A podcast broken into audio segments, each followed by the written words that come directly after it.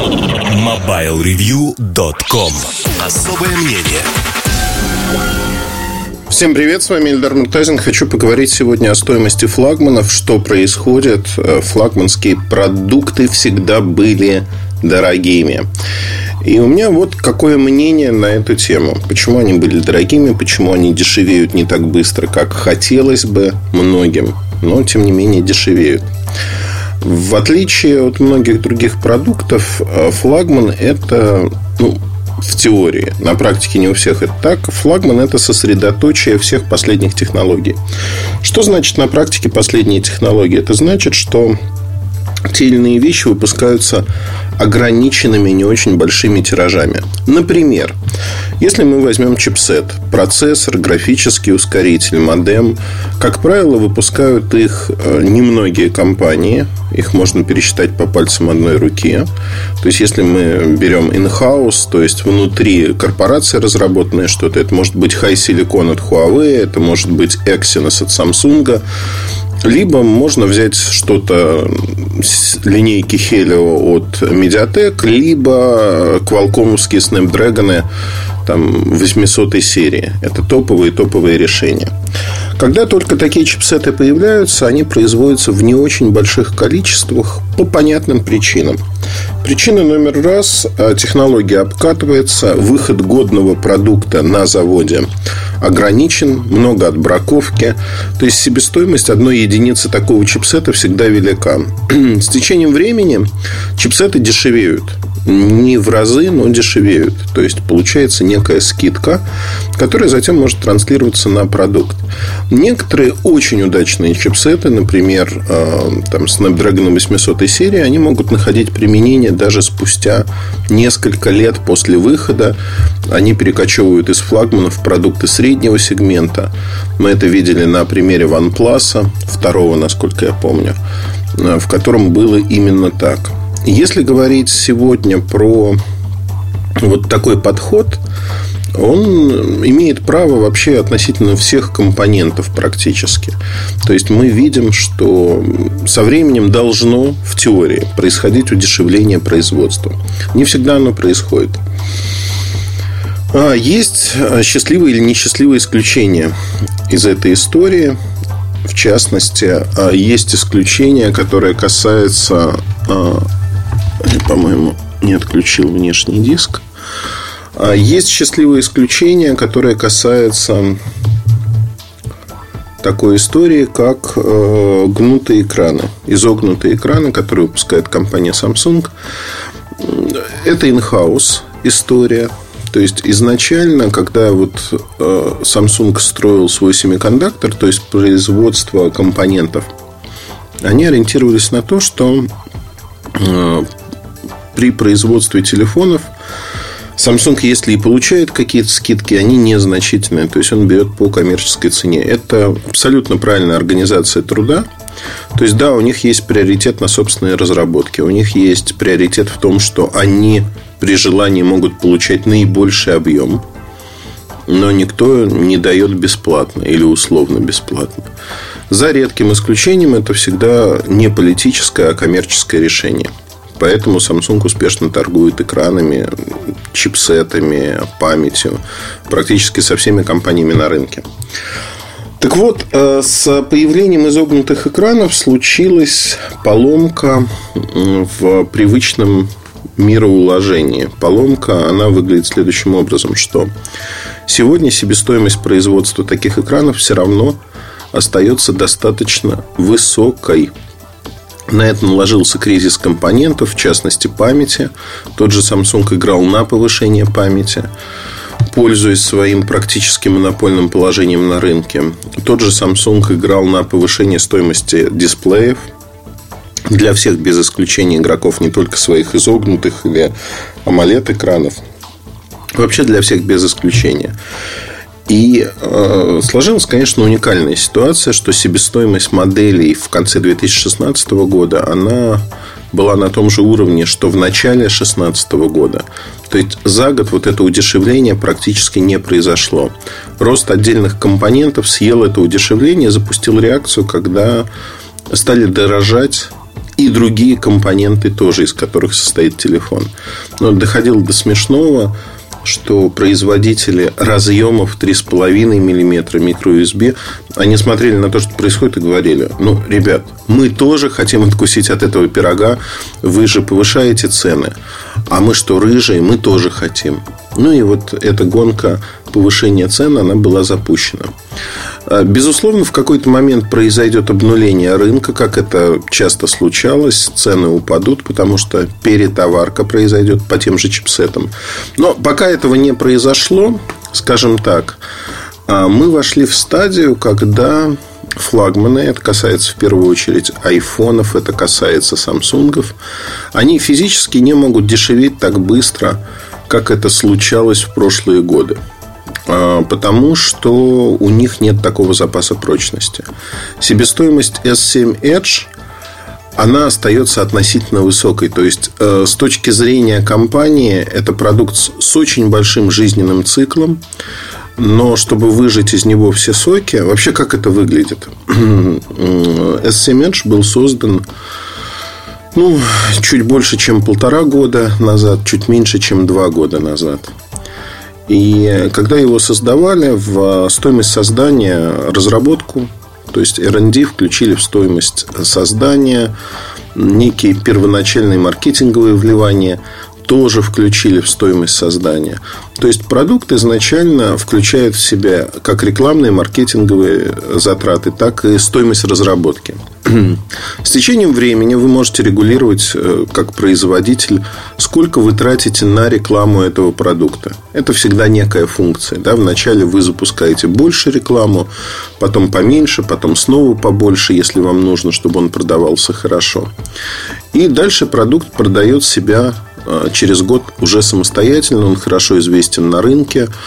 Если посмотреть сегодня, что продается в магазинах по всему миру, там, например, Galaxy S6, S6 Edge, они вполне успешны даже сегодня. Хотя стоят они, в общем-то, относительно дорого. Но это флагманы предыдущих сезонов. Они стабильно, постоянно пользуются спросом. То же самое происходит сегодня с S7 Edge. Я вообще хочу написать статью S7 Edge год спустя. Рассказать, вот я чуть больше года пользуюсь этим аппаратом. Много у меня впечатлений о нем разных. Историй, связанных с ним. Ну, в общем, есть о чем поговорить. Как э, говорят у нас на Колыме. Нет, не на Колыме. Не знаю, почему я это сказал. А, если говорить про S7 Edge, то впервые сложилась такая ситуация. В S6 этого не было так явно выражено. В S7 Edge сложилась ситуация, что компоненты дорогие. И э, даже отрубая маркетинг, отрубая то, что нет уже э, возмещения R&D, получается, что снижать до бесконечности стоимость невозможно. Чтобы компания зарабатывала, ну вот пороговая цена там при себестоимости трубки в 200 с небольшим долларов пороговая цена, по которой Samsung может продавать, это 275 долларов. То есть, зарабатывая, по сути, порядка 50 долларов, то есть всего лишь 20% с производимого телефона. Дальше падать некуда. Надо учесть, что в эти деньги также входит некий сервис. Это тоже за вычетом. С каждой трубки можно посчитать там доллара 3 минус. Это минимум, а то и больше. Поэтому становится не так выгодно, как это было раньше. И путь, который нашли в Samsung для выхода из этой ситуации, он, в общем-то, просто понятен. В этом году Galaxy S8, S8 Plus, они выходят по цене на 75-100 условных единиц. Это могут быть евро, доллары. Э, в России это рубли. Они выходят дороже. И подтягиваются по уровню к айфонам, которые изначально продаются там, если про Россию говорить, на уровне 53 тысячи рублей за младший и 63 за старший. А почему так? А, ровно по одной простой причине, чтобы через какое-то время, то есть в первое время снимать сливки по этой цене, а затем через какое-то время обеспечить то самое снижение цены. То есть мы идем с более высокой цены вниз, и тогда можем обеспечить снижение цены. Со временем у S8, например, Да, компоненты подешевеют, да, они уменьшатся в цене, но если говорить про 2018 год, обычное снижение цены, оно там 20-25 до 30 процентов. Это вот 30 максимум. Разброс реально 15-30 процентов. Вот для S8, S8 Plus этот разброс будет от 5 до 15 процентов. То есть он в два раза меньше по компонентам. Ну, так прогнозируется. И это говорит нам о очень важной вещи на самом деле крайне важные вещи, которая ну, позволяет сказать следующее, что сегодня мы вступаем в зону, когда флагманы пойдут по пути Apple. Они не будут дешеветь очень сильно со временем. И это будет происходить у всех производителей, потому что все живут в одинаковых условиях. Sony, HTC, Asus, не знаю, все кто угодно если они используют действительно топовые комплектующие, и это другая парадигма рынка, если хотите. Парадигма, в которой э, действительно флагманы, вот которые по факту флагманы. Ну, потому что есть куча компаний, кто выпускает устройства флагманами де-факто не являющиеся. Это некие устройства, да, в которых что-то есть этакое. Да, и говорят, вот мы флагман. А на самом деле, если разобрать по компонентам, это массовые компоненты, не ограниченные а, в производстве, не являющиеся самыми дорогими и прочее, прочее. Я приведу простой пример, потому что iPad Pro 9,7 дюйма и новый iPad, который вышел тоже 9,7 дюйма, формально, если их сравнивать в лоб, это одинаковые продукты абсолютно одинаковые продукты, там разрешение экрана, количество точек на дюйм и прочее, прочее. Но а, сам компонент, сам экран а, а, абсолютно разный. Цветовой охват разный, яркость разная, то есть качество экрана и то, что вы видите как картинку. Я об этом говорю в подкасте, здесь в обзоре новинок. И эм, покрутив вот этот новый iPad, я могу утверждать, что не все так однозначно, скажем так. Не все так однозначно, потому что новый iPad это ни в коем случае не э, модель, которая является аналогом iPad Pro. Вообще ни разу. Это абсолютно другая модель абсолютно другая модель, удешевленная. И здесь можно говорить о том, что это тоже путь да, когда у вас есть флагман, есть куча удешевленных моделей. Это, кстати говоря, путь Samsung изначально. Когда у вас есть флагманская линейка, у вас есть, например, А-серия, которая ощущается как флагманы, выглядит как флагманские продукты, а сделаны из хороших материалов. Но по факту флагманом не является, но стоит в половину. И многие люди считают вполне осознанно, что мне флагман не нужен. Ну, зачем мне флагман? Я лучше куплю А-серию, либо куплю флагман предыдущего сезона. И в этом подходе сермяжная правда. Люди выбирают то, что им выгодно и то, что их устраивает. Поэтому вот сегодня на рынке складывается такая удивительная ситуация, на мой взгляд. Бывают такие периоды безусловно, они связаны с макроэкономической ситуацией во всем мире, не в какой-то отдельной стране. Они связаны с тем, что компоненты не дешевеют так быстро, как хотелось бы. И возникает ощущение, что ну, вот, зажрались, зажрались товарищи производители. Ведь посмотрите, в 2016 году, если посмотреть на стоимость Э, смартфонов от Samsung, там того же S7, S7 Edge, они в России не сильно падали в цене. То есть, фактически до конца осени, до октября-ноября они держались в цене, и уже изменения пошли в декабре-январе. То есть, когда уже высокий сезон, скажем так, он прошел де-факто, вот тогда цены, подвижки по ценам пошли. Причем подвижки не могу сказать, что очень сильные, потому что в первую очередь они были связаны с подвижками на курс рубля. То есть может сложиться такое обманчивое впечатление, что вообще снизили цены неожиданно. На самом деле это не так. И, в общем, цены подвинулись на курс рубля. Если же смотреть в там, долларовом исчислении, фактически так и остались стоить эти флагманы на момент вот первых снижения, первого снижения цены там на 5-6 тысяч рублей подвинули. К сожалению, мы будем видеть эту ситуацию все чаще и чаще. К сожалению, потому что как пользователи, конечно, мы заинтересованы в том, чтобы флагманы предыдущих сезонов дешевели намного быстрее, чтобы мы получали... Ну, есть целая когорта людей, на самом деле, это огромная целевая аудитория, те, кто покупает флагман предыдущего сезона через год. Потому что через год у него сохраняется актуальность, цена становится а, адекватной, и по соотношению цена-качество это одно из самых интересных, хороших предложений на рынке.